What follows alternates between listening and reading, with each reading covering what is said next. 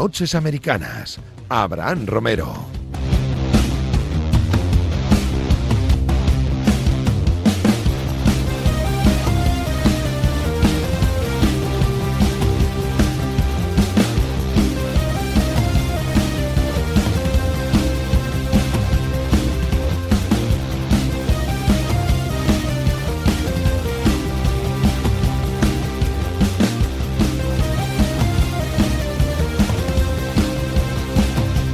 Nueva semana de Noches Americanas, segunda parte que en teoría normalmente va para la NFL después de la parte de NBA, pero que esta semana vamos a cambiar un poquito, vamos a modificar un poquito la programación y vamos a hablar un pelín de NHL y de béisbol, que son los deportes americanos también que no solemos tocar aquí, aprovechando que la NFL está en un momento de parón, que no hay ni grandes fichajes, ni está la temporada en marcha, ni siquiera los training camps, ni el draft todavía, al que le quedan todavía unos días.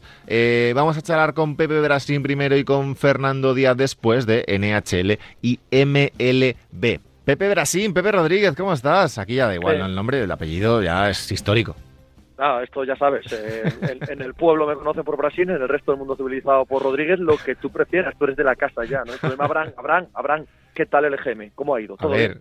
Primero, aquí las preguntas las hago yo. Segundo, correcto, eso es verdad. Segundo, te diré que, bueno, pues somos líderes, cada vez nos escucha más gente, ¿no? Que es lo que se suele decir en las mañanas del EGM, que le importan a tanta gente. Así que, bueno, ¿qué te voy a decir que no sepas? ¿Tú sales en el EGM, Pepe? Yo sí, yo era el del BBVA, es el que me interesa a mí a fin de mes. El EGM es mentira, por cierto, que estamos aquí, no, bueno, estamos en Radio Marca, no sé. Pero realmente quiero que todo el mundo sepa que el EGM es mentira. Claro que es mentira, Que aquí... Lo que pasa es que se convierte en verdad cuando los que deciden a dónde van los anuncios se guían por él, pero vamos, que es mentira el número de oyentes, es verdad que todo el mundo toma decisiones en torno a él. Eso es. Por cierto, si nos escucha alguien del tema comercial, publicitario y demás, preguntad, que aquí queremos, aquí nos escucha mucha gente, Noches Americanas. A Pepe Brasín, Pepe Rodríguez, lo seguís en Pepe Brasín en Twitter y en ese Pepe Diario que hace todos los días, un programa de 2 horas de deporte, de pago, pero de deporte, y en Twitch también, que está ahí también todas las tardes. Vamos a ver, Pepe, te he llamado porque, bueno, a veces te llamo para la NFL, pero esta vez... Queríamos ampliar un poquito conocimientos, no tanto análisis, porque hoy, en cuanto a análisis, yo de hecho voy a participar bastante poco, ¿no?, en el análisis, pero me interesa sobre todo pues charlar un poquito y dar a conocer un poquito y poner un poco a la gente en situación de, primero, y empiezo por ahí, NHL, hockey sobre hielo, un poquito situar a la gente. Y yo creo que lo mejor para situar a la gente es que alguien que lo sigue como tú nos diga y nos guíe en a qué jugadores o a qué equipos no hay que seguir. Es decir, a quién hay que querer y a quién hay que odiar. Que es lo que más me gusta para empezar una liga. Tú empiezas en la NFL y, oye, hay que querer / odiar a Tom Brady, hay que odiar mucho a Belichick, bueno, lo que sea. ¿A quién hay que querer y a quién hay que odiar en la NHL? Yo creo que esto va muy en la personalidad de cada cual, ¿no? Pero en España hay una, debido a la NFL, a que la gente se ha aficionado a la NFL en tiempos muy recientes ganan siempre los Patriots, ¿vale? Hay mogollón de aficionados del deporte de Boston, mogollón. A los Patriots, a los Celtics en Boston, en NBA, mogollón. Por lo tanto, sale muy natural decir a la gente que se haga de los Boston Bruins, esa gente, y a los que estamos en el otro lado de la barricada, odiarlos a muerte. Porque además es un equipo que es muy bueno, que tiene una línea de ataque ahora mismo que es histórica, y que además tiene algunos de los jugadores más odiosos de toda la NHL. Por lo tanto, es el clásico equipo polarizante. Que toda esa mandangada que es de los Patriots y de los Celtics y que no hay quien aguante, se haga de los Bruins y los demás detestemos a los Bruins. Creo que es lo más justo. Y de jugadores, ¿a dónde tiramos? ¿A quién hay que seguir más? ¿A quién hay que seguir menos? ¿A quién hay que odiar más? ¿A quién hay que odiar menos? Pues mira, tenemos un problema en la NHL que se comparte con la MLB, justo hoy que vas a hablar de MLB también, que es que el mejor jugador de la liga, de manera casi totalmente unánime, ¿vale?, por cualquier seguidor, en el caso de la NHL, Conor McDavid, un absoluto genio, un tío increíble, increíble. Juega en un equipo mediocre, y apenas juega playoff. Le pasa a la MLB con Mike Trout y Los Angeles Angels, y aquí pasa con Conor McDavid y los Edmonton Oilers, ¿no?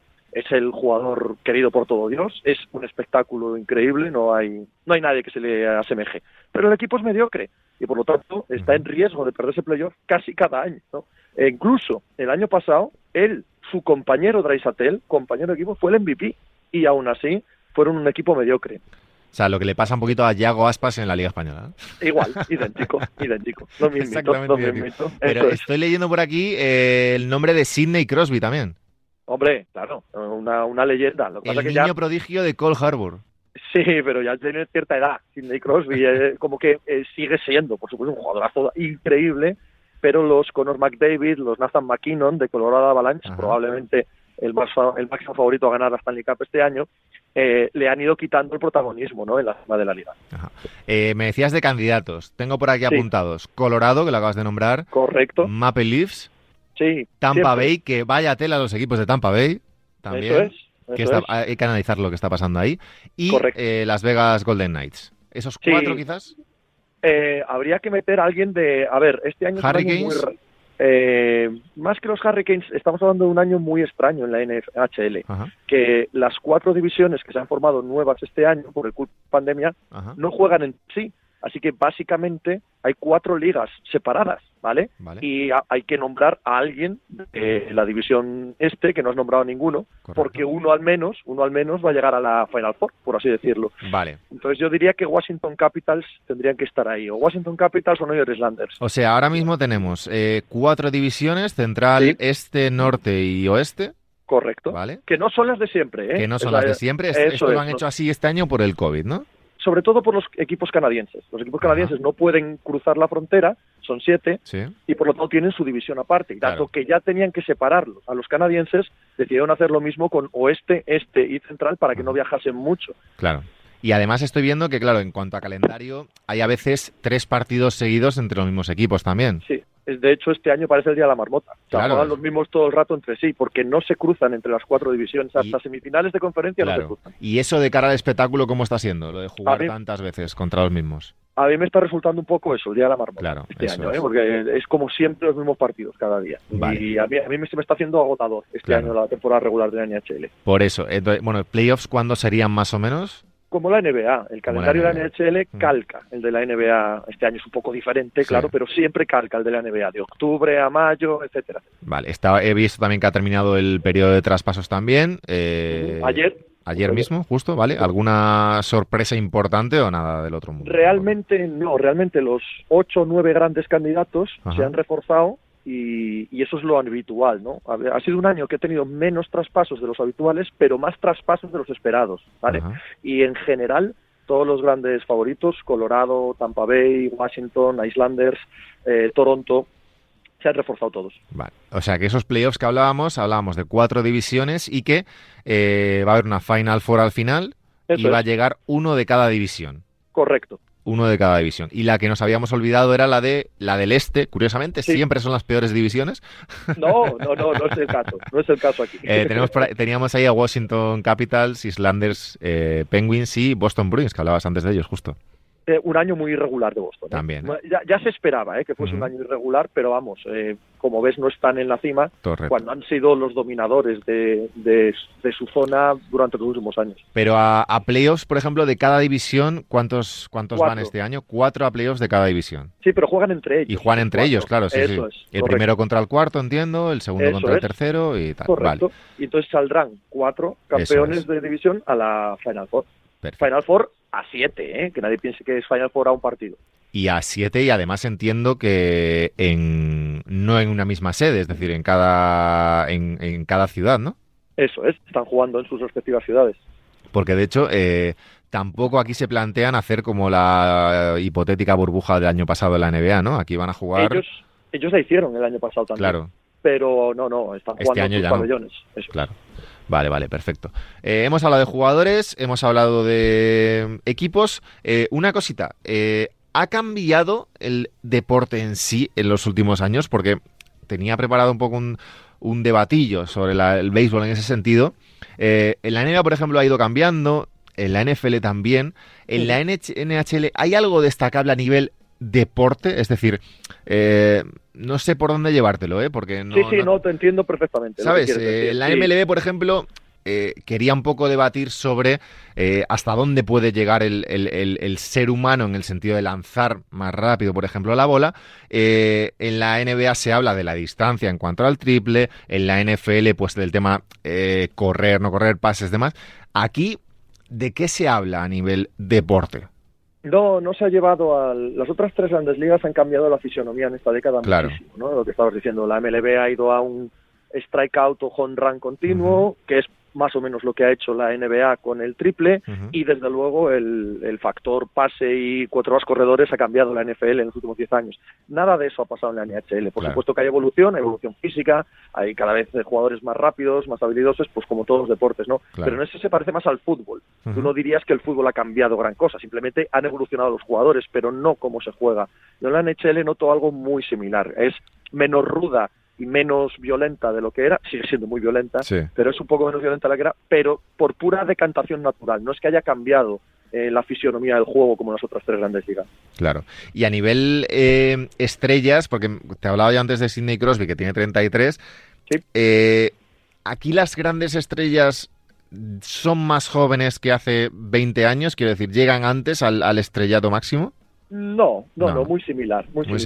En este caso sí que se parece a la NBA. Los jugadores que salen en el draft son los buenos, tienen que ser estrellas en el segundo o tercer año ya, sí, básicamente. Vale. Lo que sí que es verdad, para el que se acerque nuevo a la NHL, tiene que saber que las grandes estrellas, los grandes jugadores, tienen un impacto mucho menor que en la NBA, mucho menor. ¿Por qué? Porque solo juegan 20, 25 minutos por partido. Claro. Como es todo el rato al sprint, uh-huh, físicamente no puede estar en el campo tanto tiempo. Entonces, la profundidad de plantilla, no solo los 5 titulares, sino hasta el jugador 12, 13, 14, sí, es importantísimo. Mucho más que el tener una gran estrella, es la profundidad de plantilla lo que te define a los grandes equipos, que en eso, pues el que esté acostumbrado a la NBA es todo lo contrario, ¿no? La NBA, sí, solo importa las estrellas. El resto, pues mira, se puede hacer, pero tú tienes que tener una estrella y punto. Uh-huh. Totalmente. Quitando a un lado de NHL y esperando por Fernando Díaz, que en breve lo tendremos, un poco de béisbol. Vamos a hablar. Hablabas tú antes de jugadores estrellas que están en equipos paupérrimos prácticamente. Mike Trout, yo diría que es, sin tener yo ni idea, es la gran estrella del béisbol. Sí. Pero está bien dicho. Sea, nivel Messi. O sea, nivel no te digo Messi. Más. Sí. El jugador... Hasta el contrato de Mahomes tenía el mejor contrato de la historia del deporte, uh-huh, pero juega en un equipo malo. Bueno, ahora mejor, digámoslo así. Y estos últimos años, sí, o sea, no se ha metido en playoff, claro, pero tampoco es un equipo en reconstrucción que quede en el top 5 de abajo y tal. Es un equipo mediocre, vamos a dejarlo así. Lo que pasa es que tienen mucho interés los Angels porque, aparte de Mike Trout, desde, uh-huh, un punto de vista de estrellas llamativas, ¿vale? Sí. Tienen a Shohei Ohtani, es, uh-huh, un jugador que está tratando de hacer algo que hacía casi 100 años que no se veía en la liga, uh-huh, que es ser bateador y pitcher estelar en ambas cosas en la liga. Y ha empezado el año muy bien. Después de 3 años de continuas lesiones y de dudas sobre si físicamente podría hacerlo, ha comenzado el año muy bien. Trout, por supuesto, siempre, uh-huh, nivel MVP.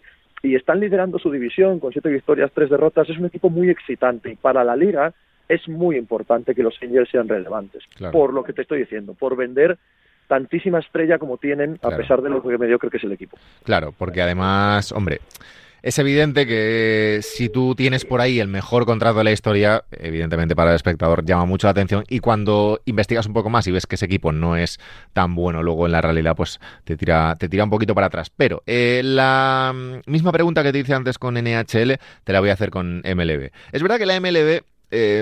como ha salido quizás más películas y demás, yo creo que la gente puede conocer un poquito más el nombre de las franquicias, que si Boston Red Sox, que si los Yankees y demás. ¿A quién hay que odiar más aquí? Aquí es muy fácil. Los Yankees, llevan el sobrenombre del imperio del mal por algo, ¿sabes? No hay problema. Aquí es muy, muy sencillo. Además, vamos a hacerlo en términos que el oyente medio de Radio Marca entienda bien. Son el Real Madrid, pura y llanamente el Real Madrid. En lo bueno y lo malo, ¿no? Eso es, sí, claro, cada cual que lo toma como quiera, pero son los dominadores absolutos, históricos, jamás se van, jamás reconstruyen, siempre están ahí. El que los ama puede estar seguro que siempre van a estar ahí, el que los odia también tiene la seguridad, la paz de espíritu de saber que los puede odiar todos los años de su vida. A nivel jugadores, justo estoy leyendo aquí en ESPN, un artículo de hoy además, jugadores que pueden, digamos, bueno, el ranking de jugadores estrellas de predicciones para esta temporada, y veo aquí que hay un señor que apuesta que Mookie Betts mejora a Mike Trout. Sí, puede ser. Ya el año pasado fue el MVP, Mookie Betts, y llegó a los Dodgers, que llevaba 8 años ganando su división, pero sin ganar las World Series, llegó a los Dodgers y cambió el equipo lo suficiente para al fin, los Dodgers, tras tantísimos años de intentarlo, desde los años 80, conseguir el título. Además, Mookie Betts ya fue absolutamente capital en el anillo de los Boston Red Sox y, claro, es una mega superestrella y sí, claro. El año pasado jugó mejor que Trout, No sería ninguna sorpresa que lo siguiese haciendo este año, más con el equipo de los Dodgers, que es uno de los equipos más imponentes que hemos visto jamás en la época moderna, en el béisbol, tercero. Es que, aparte, justo te iba a hablar de este tema de los Dodgers y tal. Tenemos, estoy viendo aquí, bueno, apuestas y demás para el título, Dodgers, Yankees, San Diego Padres y New York Mets. Hay un claro favoritismo entre las dos grandes ciudades, los dos grandes mercados de Estados Unidos. ¿El béisbol históricamente ha sido de estos mercados o hay lugar aquí para el mercado pequeño también? El béisbol históricamente ha sido de los Yankees, punto. Eso sin más. Todo lo otro es colateral. O sea, los Mets, yo no creo que sean el cuarto equipo aspirante. Sí. Lo que sucede es que los Mets se han vendido este año, ¿vale?, a un multimillonario llamado Steve Cohen, que proviene de Wall Street. Para que te hagas una idea, se han pagado $1,000 millones más por los Mets que por los Timberwolves, que es el último equipo de la NBA vendido.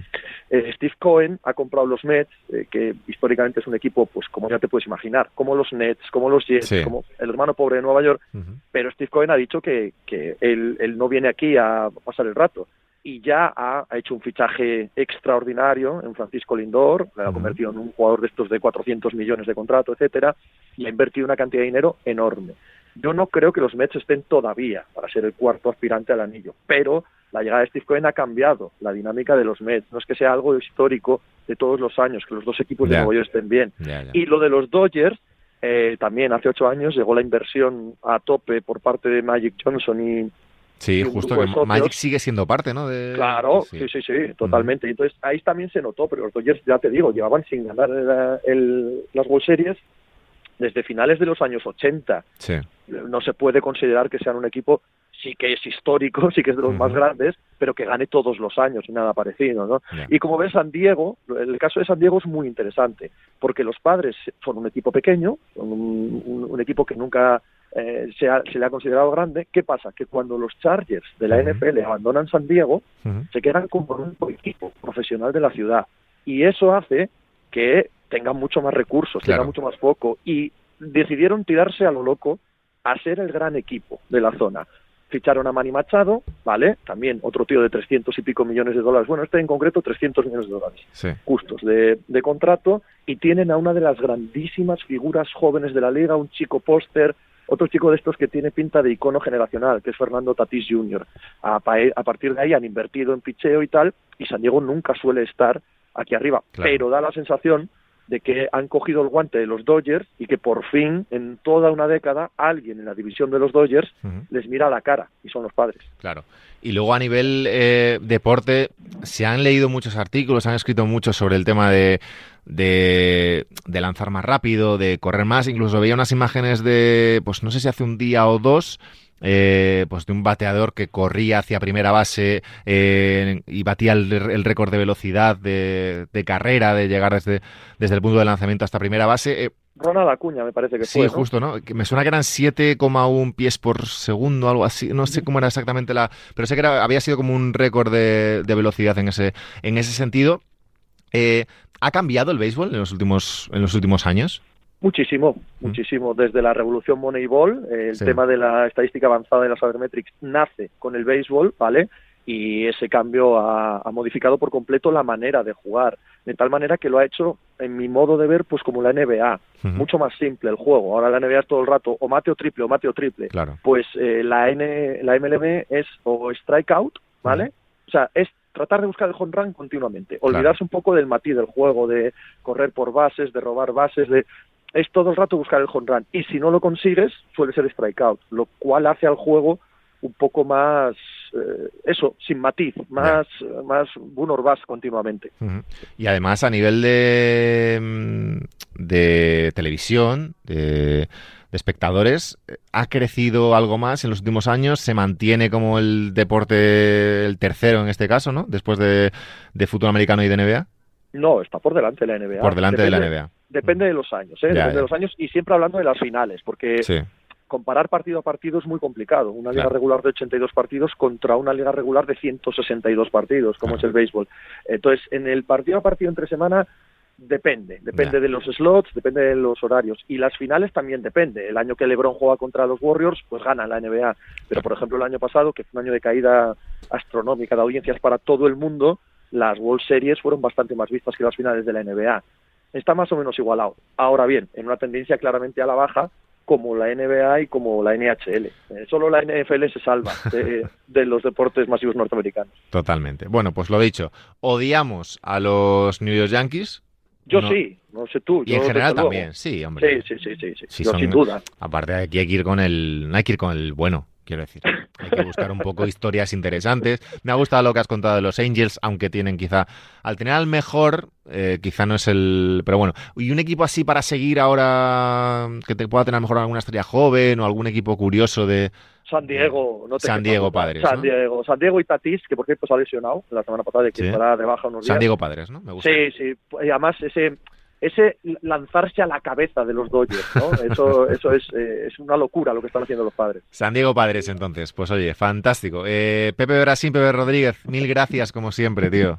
A ti, un abrazo. Cuídate mucho, un abrazo. Igual. A Fernando Díaz lo tendremos la semana que viene por aquí, que al final por circunstancias de la vida no ha podido estar, así que nosotros nos vamos a ir madrugada del martes al miércoles de la semana que viene, un nuevo Noches Americanas aquí en Radio Marca, la radio del deporte, ya sabéis, en @NochesAmericanas, en Twitter, Facebook, Instagram, Spotify, iVoox, iTunes, donde queráis, también aquí en directo.